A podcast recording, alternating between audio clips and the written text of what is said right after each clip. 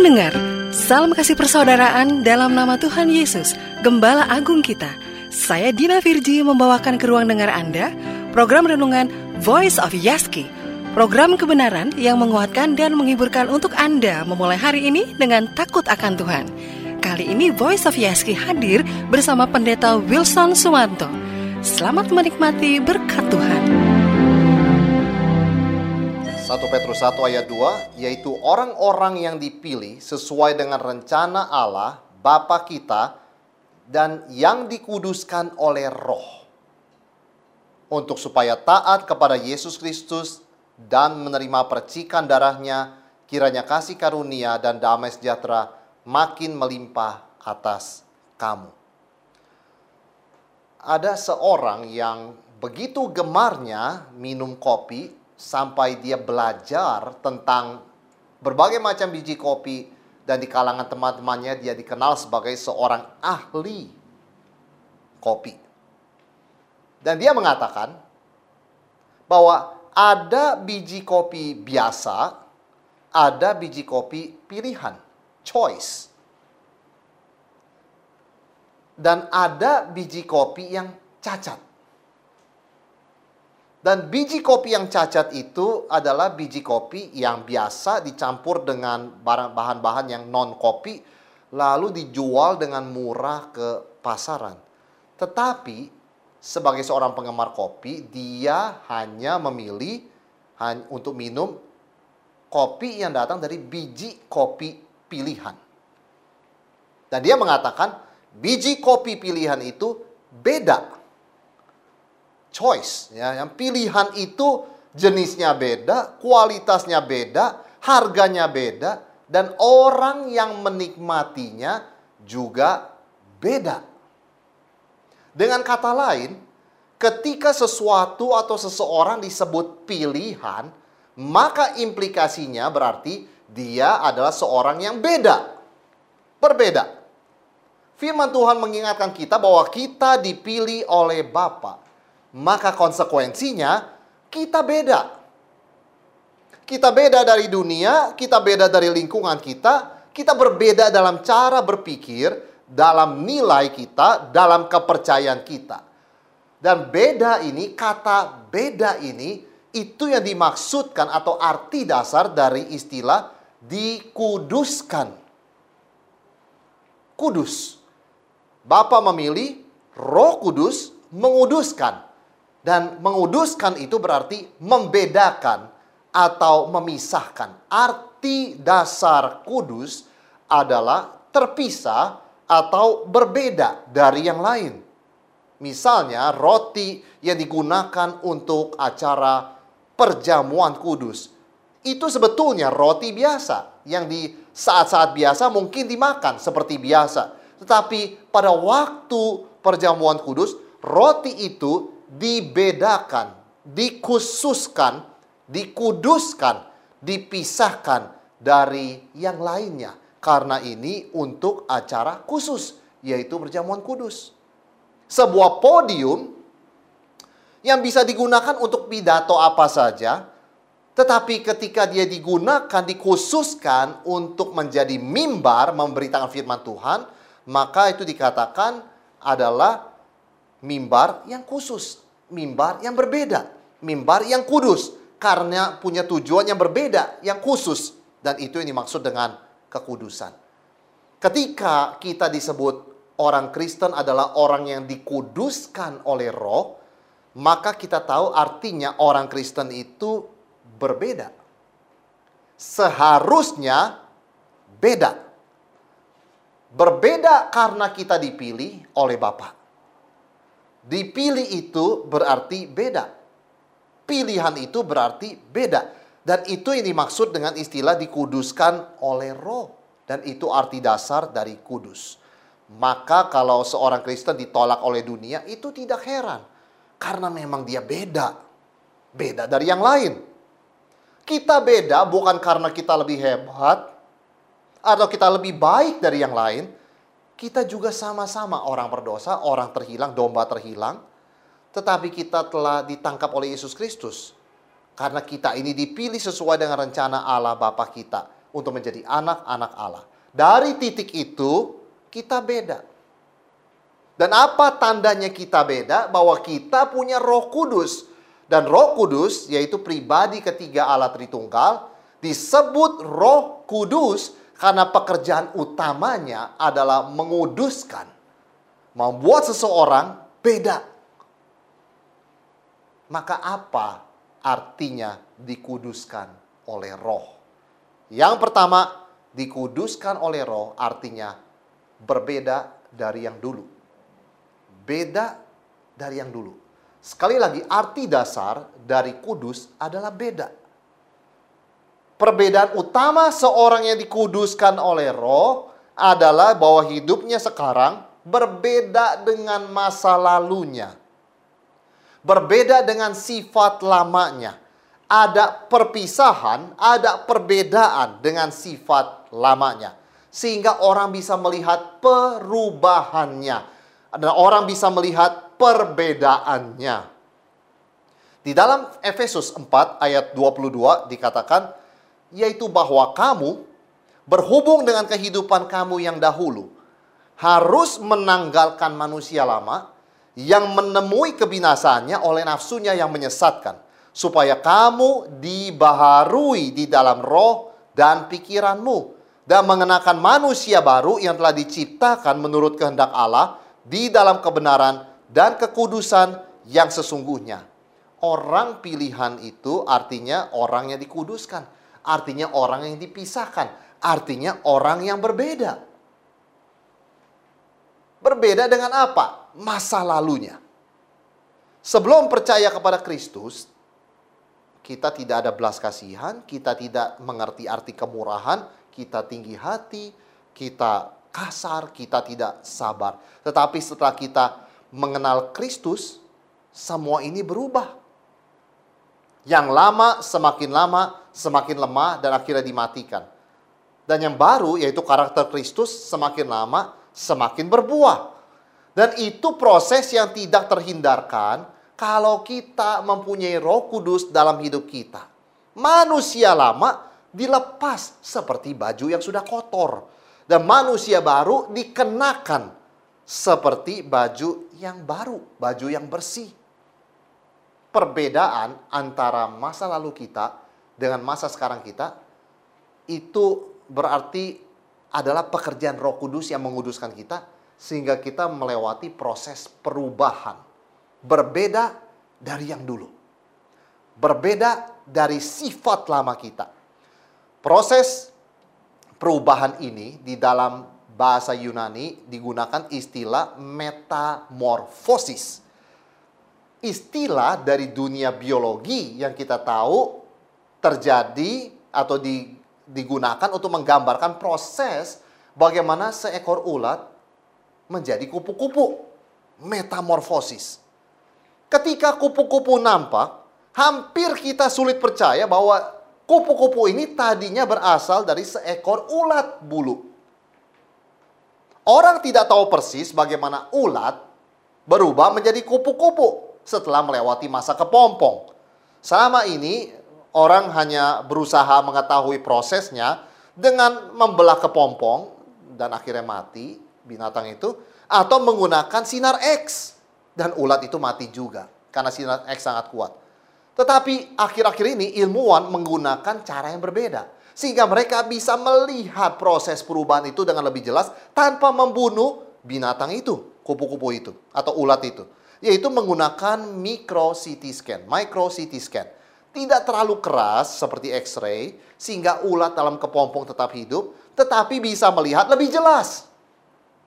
Proses perubahan yang luar biasa.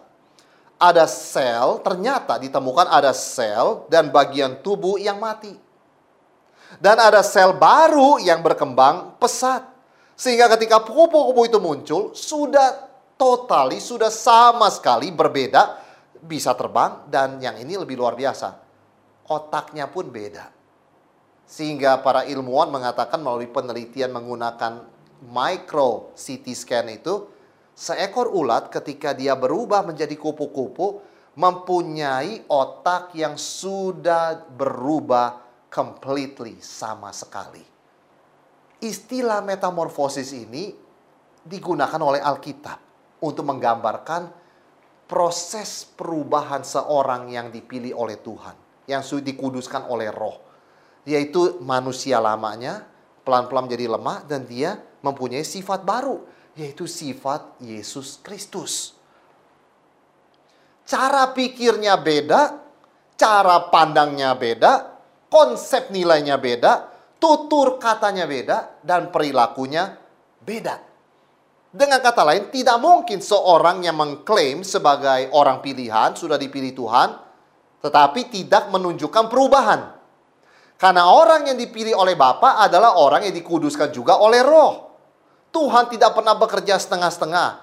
Kalau dia memilih, dia juga menguduskan.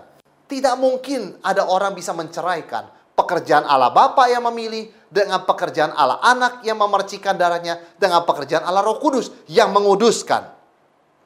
Siapa yang Bapa pilih, pilih itu yang dikuduskan oleh Roh, itu yang untuknya Yesus mencurahkan darahnya. Keselamatan kita adalah pekerjaan sempurna Allah Tritunggal yang tidak bisa dipisahkan satu dengan yang lain. Kalau seseorang mengatakan dia adalah seorang pilihan, maka dia harus bisa menunjukkan dia beda dari yang lama. Ketika seorang berkata bahwa dia adalah orang pilihan, namun ternyata sifat-sifat lamanya masih sama kuatnya, maka klaim dia itu mendapatkan tanda tanya besar dan kemungkinan besar adalah klaim yang palsu. Karena ketika Allah bekerja menyelamatkan seseorang, dia bekerja sebagai Allah Tritunggal. Dia tidak pernah hanya bekerja sebagai Allah Bapa saja, atau sebagai Allah Anak saja, atau sebagai Allah Roh Kudus saja. Atau tidak pernah pekerjaan Allah Bapa berkontradiksi dengan pekerjaan Allah Anak, berkontradiksi dengan pekerjaan Allah Roh Kudus. Keselamatan kita adalah karya Allah Tritunggal yang harmonis dan selaras. Yang Bapa pilih, Roh Kuduskan, anak percikan darah melalui kematiannya di salib. Jadi kalau seorang bekerja di perusahaan, menjadi seorang pekerja di perusahaan, dia bekerja dengan baik, dia berkata dengan baik, dia bertindak seperti Kristus, dia mengindahkan Kristus, itu yang dikatakan dia sudah mengalami perubahan sehingga orang bisa melihat Kristus di dalam hidupnya. Dia mengenakan manusia baru. Dia dikuduskan. Dikuduskan artinya beda dengan yang lama. Dan yang kedua, karena arti, arti kata kudus adalah beda. Yang kedua adalah beda dengan sekitar. Yang pertama tadi, kudus dikuduskan oleh roh artinya beda dengan masa lalunya. Beda dengan sifat lamanya. Yang kedua, beda dengan dunia sekitarnya.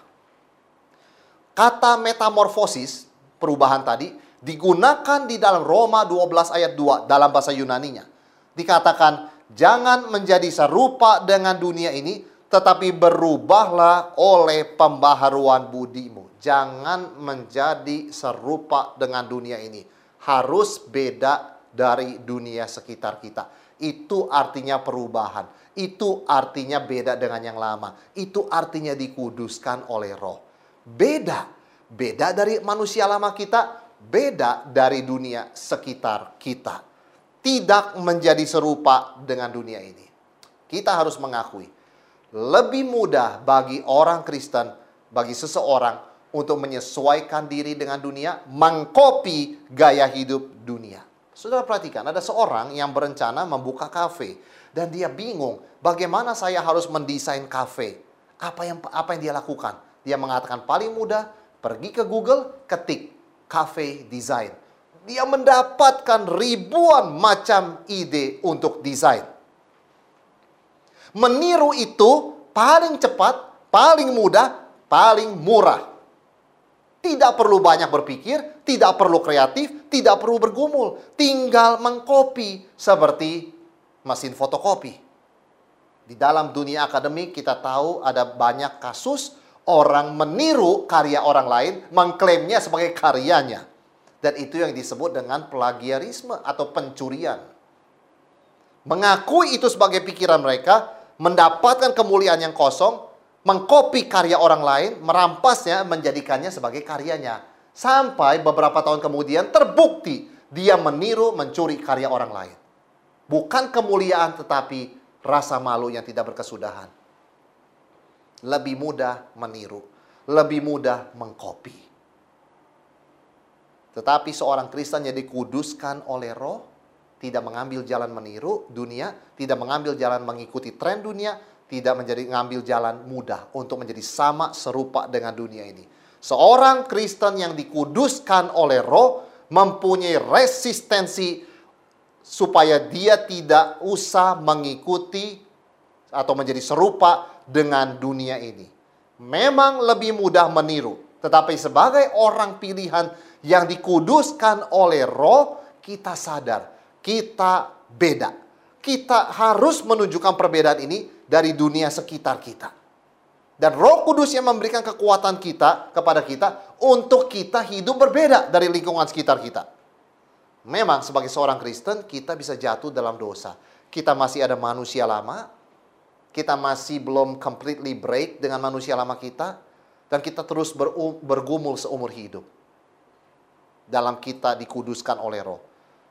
Dia mengingatkan kepada kita ada satu lagu yang berjudul Take Time to Be Holy. Kekudusan memerlukan waktu. Pengudusan memakan waktu.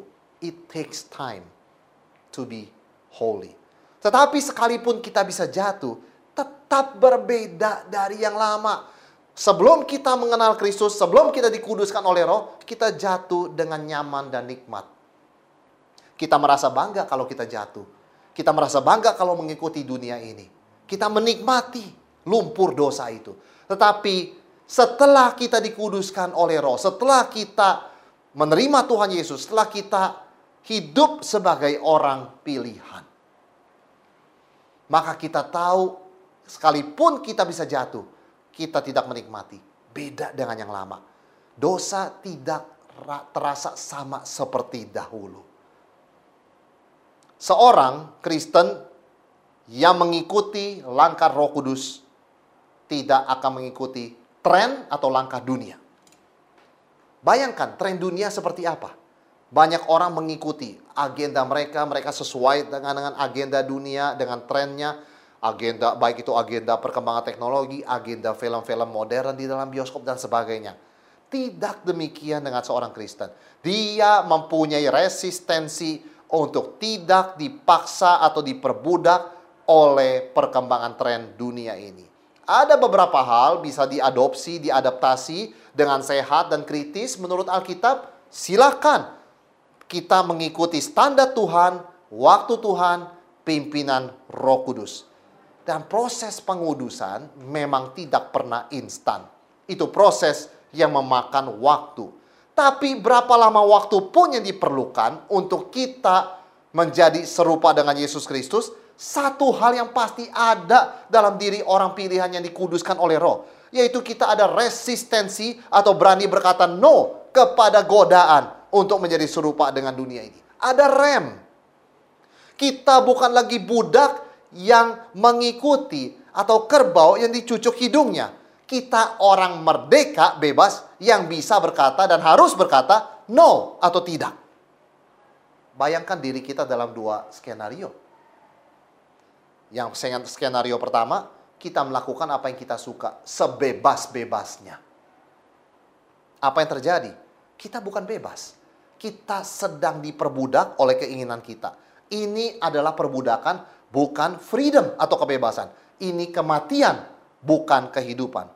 Ada orang berkata, kalau kamu berbuat apa yang kamu mau, mengikuti hawa nafsumu, pergi ke mana kamu mau, itu namanya punya life atau enjoy life, menikmati hidup. Alkitab berkata, kalau kita hidup menurut kemauan kita, itu bukan hidup, itu mati. Itu perbudakan. Itu dibelenggu oleh hawa nafsu dan itu namanya kematian rohani. Skenario kedua, kita mengontrol, mengatur keinginan kita supaya selaras dengan firman Tuhan ada yang kita lakukan yang tidak melanggar firman Tuhan, ada yang kita tidak lakukan karena itu bisa melanggar firman Tuhan. Artinya ada beberapa hal kita katakan kepada diri, ini tidak boleh, itu tidak boleh karena melanggar firman.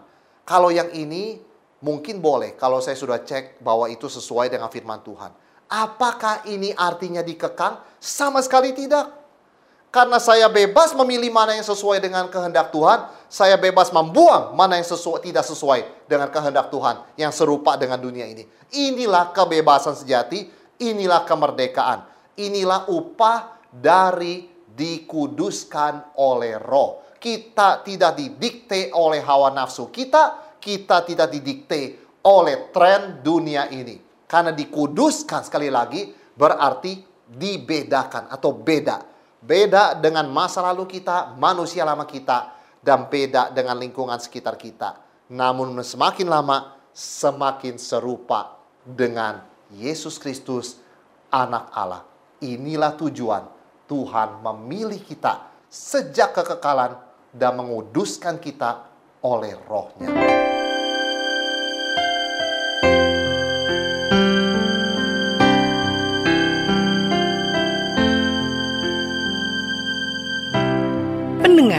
Demikian tadi program Renungan Voice of Yaski. Program kebenaran yang menguatkan dan menghiburkan untuk Anda memulai hari ini dengan takut akan Tuhan. Bagi Anda yang membutuhkan informasi lebih lanjut mengenai kegiatan Yayasan Yaski, dapat menghubungi nomor telepon 021 594 94 223. Sekali lagi, 021 594 94 223. Atau bila Anda terberkati dengan program siaran ini, anda dapat berbagi kesaksian melalui email ke humas@yeski.co.id dengan subjek Voice of Yeski. Tuhan Yesus memberkati.